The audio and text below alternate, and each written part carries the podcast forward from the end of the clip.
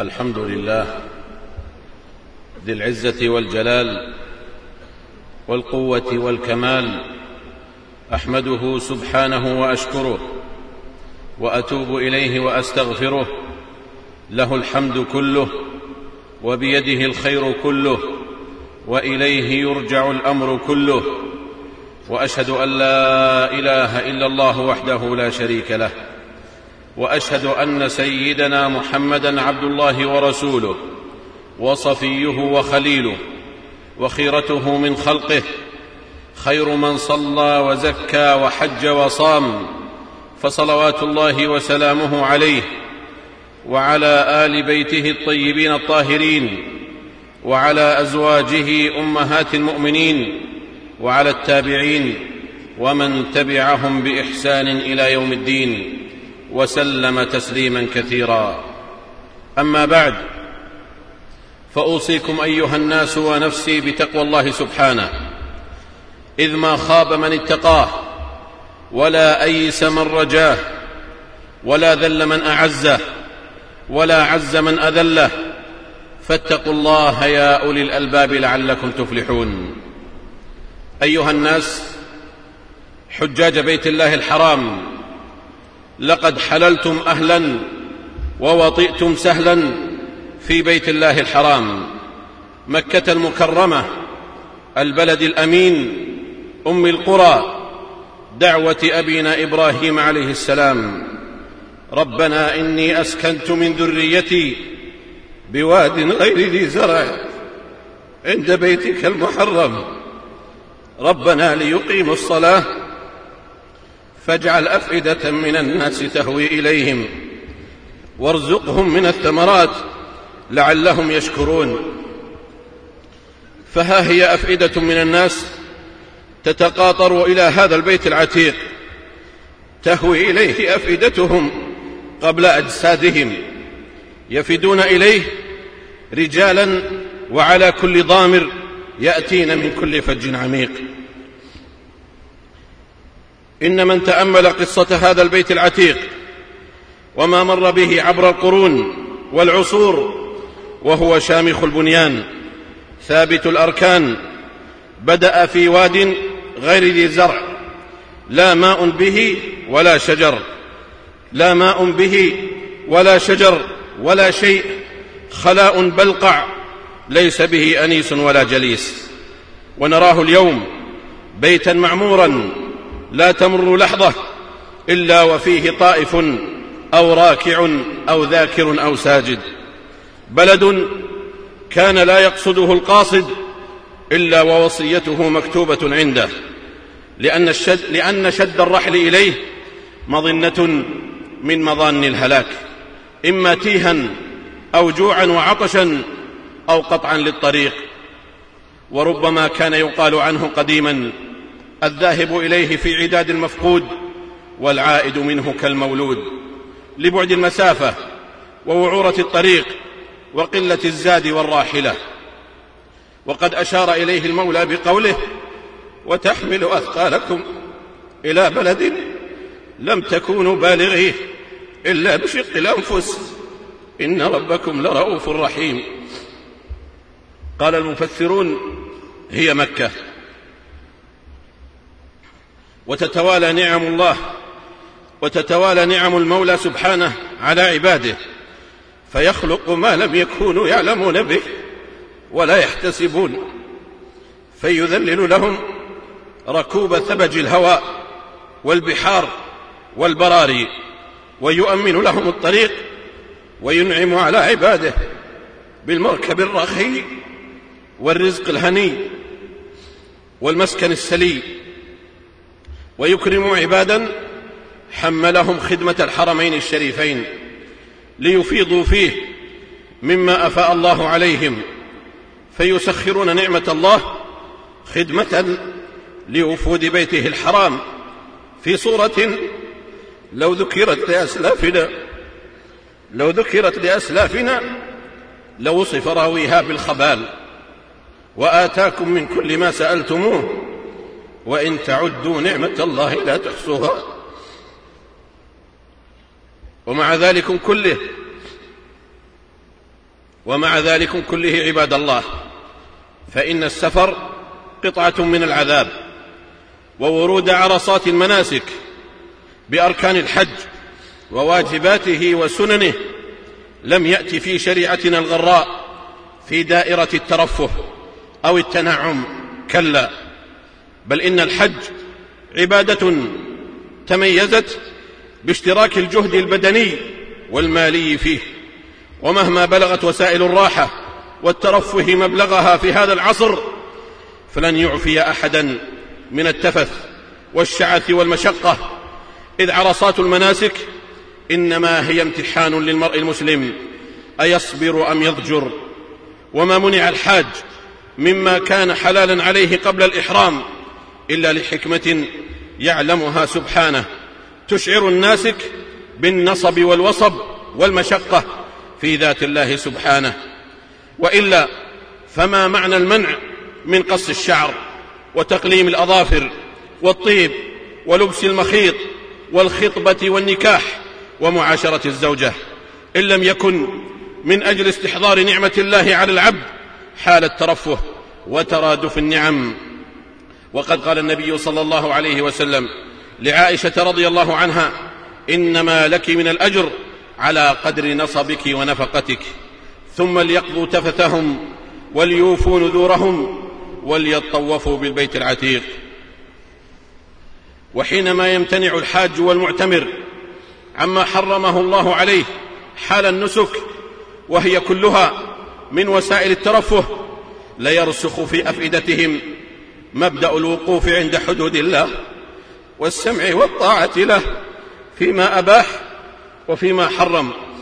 لا يجادلون في حرمة ذلك ويتلقونه بعين الرضا والتعبد للواحد القهار الذي منعهم من مزاولة وملابسة ما نهاهم عنه. فيدركون أن الحكم لله وحده والأمر لله وحده وأنه لا معبود بحق إلا الله. إذ لك أيها المرء المسلم إذ لك أيها المرء المسلم أن تجادل كل من منعك حقك أو أراد أن يجردك من ثيابك أو يمنع عنك زوجك أو منعك من قص شعرك وتقليم ظفرك إلا الله سبحانه فإنه لا يسأل عما يفعل. فإنه لا يسأل عما يفعل وهم يسألون. وبمثل هذا تصقل النفوس المؤمنة من خلال توثيق الصلة بالله في الحج وتجديد الولاء له بالتوحيد في صيغة التلبية. لبيك اللهم لبيك لبيك لا شريك لك لبيك إن الحمد والنعمة لك والملك لا شريك لك. وفي صيغة التهليل لا إله إلا الله وحده لا شريك له. له الملك وله الحمد وهو على كل شيء قدير. وفي صيغة التكبير الله أكبر الله أكبر لا إله إلا الله الله أكبر الله أكبر ولله الحمد. عند الإحرام وفي عرفة وعند رمي الجمار وكأن ذلك التوحيد علامة على أن من أراد أن يغفر الله له فليوحده حق توحيده. وليجعل الأمر كله لله خلقا وعباده وامرا ونهيا. لا مبدل لكلمات الله ولن تجد من دونه ملتحدا. ولهذا عباد الله كان جزاء من أقام شعائر التوحيد في الحج ولم يرفث ولم يفسق أن يرجع كيوم ولدته أمه كما صح الخبر بذلكم عن النبي صلى الله عليه وسلم. وإذا كان الباري سبحانه قد جعل اجتناب الكبائر سببا في كفارة الذنوب كما في قوله تعالى إن تجتنبوا كبائر ما تنهون عنه نكفر عنكم سيئاتكم وندخلكم مدخلا كريما. فإن ترك الشرك بالله أكبر كان أو أصغر وإقامة التوحيد من باب أولى. الحج أشهر معلومات فمن فرض فيهن الحج فلا رفث ولا فسوق ولا جدال, ولا جدال في الحج. وما تفعلوا من خير يعلمه الله. وتزودوا فإن خير الزاد التقوى واتقون يا أولي الألباب. بارك الله لي ولكم في القرآن العظيم ونفعني وإياكم بما فيه من الآيات والذكر الحكيم. أقول قولي هذا وأستغفر الله لي ولكم ولسائر المسلمين والمسلمات ولسائر المسلمين والمسلمات من كل ذنب وخطيئة. فاستغفروه وتوبوا إليه إنه هو الغفور الرحيم.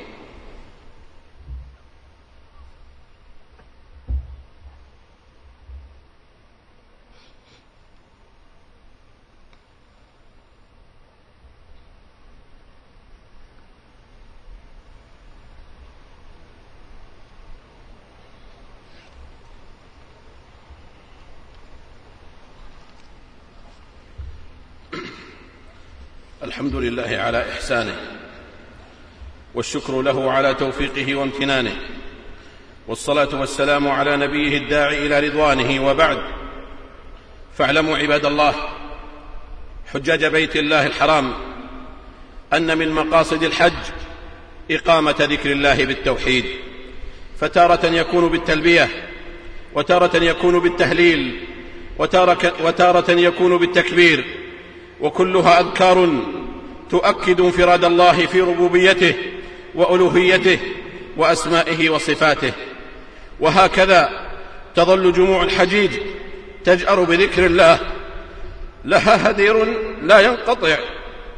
يستحب لهم ذلك يستحب لهم ذلك كله.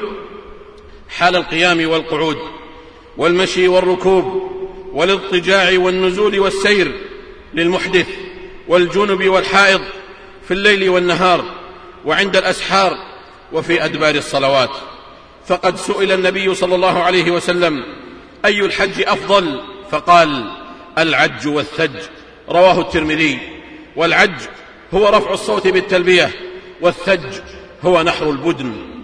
وفي الحديث الآخر مرفوعا إلى النبي صلى الله عليه وسلم إنما جعل الطواف بالبيت وبين الصفا والمروة ورمي الجمار ورمي الجمار لإقامة ذكر الله. رواه أحمد والترمذي وأبو داود. ومما يدل على ذلكم وأن أعمال الحج معمورة بذكر الله أن الله سبحانه حينما ذكر رمي الجمار في كتابه العزيز أتى بلفظ الذكر حيث قال واذكروا الله في أيام معدودات فمن تعجل في يومين فلا إثم عليه ومن تأخر فلا إثم عليه. وفي السعي عباد الله يقف النبي صلى الله عليه وسلم على الصفا ثم وحد الله وكبره وقال لا إله إلا الله وحده لا شريك له له الملك وله الحمد وهو على كل شيء قدير. لا إله إلا الله وحده أنجز وعده ونصر عبده وهزم الأحزاب وحده. ومن هنا يستحضر كل مؤمن موحد أن الله سينجز وعده لمن وعد وأنه لا يفل كيد عدوهم ويفرق شملهم إلا هو سبحانه فهو القاهر فوق عباده وهو على كل شيء قدير. وأن النصر من عند الله ينصر من يشاء وهو العزيز الرحيم. وأما العباد فلا حول ولا فلا حول لهم ولا طول إن لم يكن لهم نصر من الله وفتح قريب. وما النصر إلا من عند الله العزيز الحكيم ليقطع طرفا من الذين كفروا أو يكبتهم فينقلبوا خائبين. ولعل من اللطائف في كون إن النبي صلى الله عليه وسلم اختار موضع الصفا والمروة ليذكر فيه نعمة النصر وإنجاز الوعد أنه هو الموضع التي كانت تقطعه هاجر أم إسماعيل عليه السلام. تبحث فيه عن الفرج وكشف الكربة تبحث عن الماء لابنها الرضيع فيكشف الله أمتها ويفرج كربتها. ومن اللطائف أيضا أنه صلى الله عليه وسلم حينما ضيق عليه في مكة وأخرج منها وقف بالحزورة قيل إنها عند الصفا فقال صلى الله عليه وسلم والله إنك لخير أرض الله وأحب أرض الله إلى الله.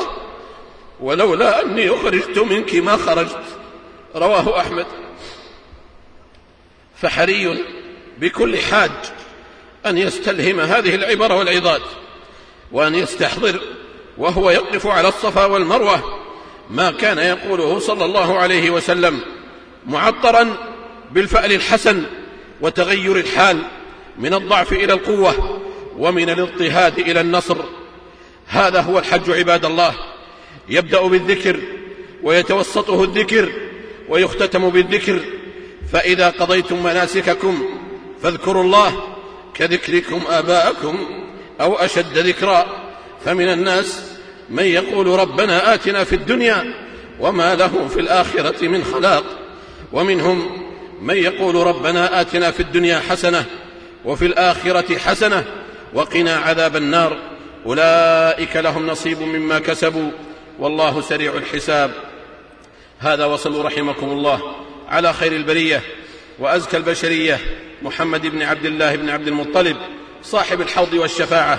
فقد أمركم الله بأمر بدأ فيه بنفسه وثنى بملائكته المسبحة بقدسه. وأيه بكم أيها المؤمنون. فقال جل وعلا يا أيها الذين آمنوا صلوا عليه وسلموا تسليما. اللهم صل وسلم وزد وبارك على عبدك ورسولك محمد صاحب الوجه الأنور والجبين الأزهر وارض اللهم عن خلفائه الأربعة أبي بكر وعمر وعثمان وعلي وعن سائر صحابة نبيك محمد صلى الله عليه وسلم وعن التابعين ومن تبعهم بإحسان إلى يوم الدين وعنا معهم. بعفوك وجودك وكرمك. يا أرحم الراحمين. اللهم أعز الإسلام والمسلمين. اللهم أعز الإسلام والمسلمين. اللهم أعز الإسلام والمسلمين. واخذل الشرك والمشركين. اللهم انصر دينك وكتابك وسنة نبيك وعبادك المؤمنين. اللهم فرج هم المهمومين من المسلمين. ونفس كرب المكروبين واقض الدين عن المدينين واشف مرضانا ومرضى المسلمين برحمتك يا أرحم الراحمين. اللهم سلم الحجاج والمسافرين. اللهم تقبل منهم إنك أنت السميع العليم. اللهم آمنا في أوطاننا وأصلح أئمتنا وولاة أمورنا واجعل ولايتنا في من خافك واتقاك. واتبع رضاك يا رب العالمين. ربنا آتنا في الدنيا حسنة وفي الآخرة حسنة وقنا عذاب النار. سبحان ربنا رب العزة عما يصفون وسلام على المرسلين وآخر دعوانا أن الحمد لله رب العالمين.